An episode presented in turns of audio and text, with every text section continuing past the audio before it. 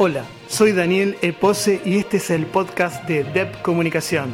En este espacio vamos a difundir el trabajo de artistas, productores de arte, educadores y otros protagonistas de nuestra sociedad. También vamos a compartir sugerencias y comentarios sobre literatura, teatro, cine y otras producciones artísticas y culturales. Bienvenidos a un programa más.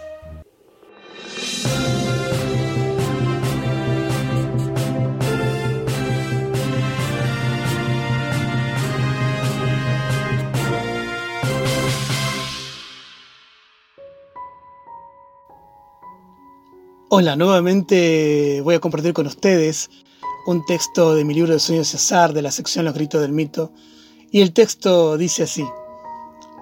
Ahora, hoy la noche es fría, parece una página más de los incontables inviernos que llevo en el olvido. La escarcha sepulta los helechos y tapiza la hierba de cristal y arena. La humedad se adhiere a los eslabones de mi cadena, convirtiéndolos en metal oscuro y vergonzoso. Cuando me muevo, Compruebo que la misma mantiene el largo y los ruidos de siempre. Solo las telarañas y el polvo la muestran vieja. Pienso en el ayer. Una multitud de instantes se vuelven irrevocables. La gloria del principio, cuando entre el crujir de mis dientes y el umbral de la caldera me abalanzaba mortalmente a beber las almas de las rebeldías. El pasear arrastrando las ataduras, grabando huellas en los callejones y los surcos. La complicidad del cañaveral, el alarido de los perros alertando a sus amos de mi presencia.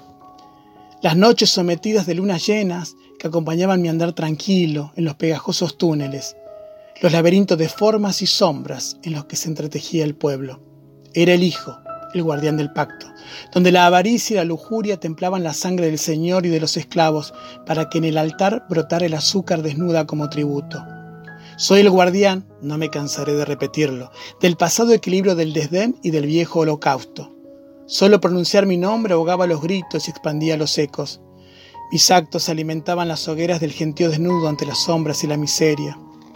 Los que encontraron mis ojos abiertos y encendidos, en las noches de luna llena, ahuyentaron su sueño por el resto de sus vidas, entre sudores fríos, entre golpes y espantos. Soy el mito que parió, aún en la incógnita, la originalidad de una cultura tan propia como las montañas, tan ajena como la cruz. Pero hoy vuelvo al presente.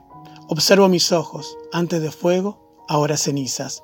Los niños, los que dormían llenos de miedo ante mi nombre, se enroscan en mi cadena, se rebelan, toman la violencia como único lenguaje, se acurrucan en las intrigas intentando derramar el cambio en las ideas.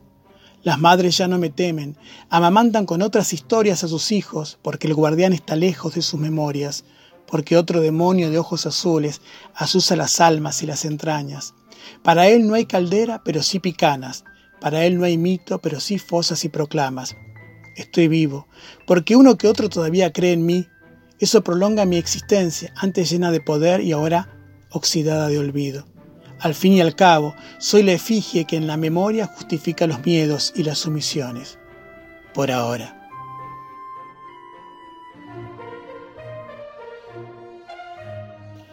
Gracias por escuchar nuestro programa en Anchor FM, en Spotify y otros aplicativos de podcast. Te invito a que visites nuestra página web, donde encontrarás un blog y una sección con materiales y textos totalmente gratis.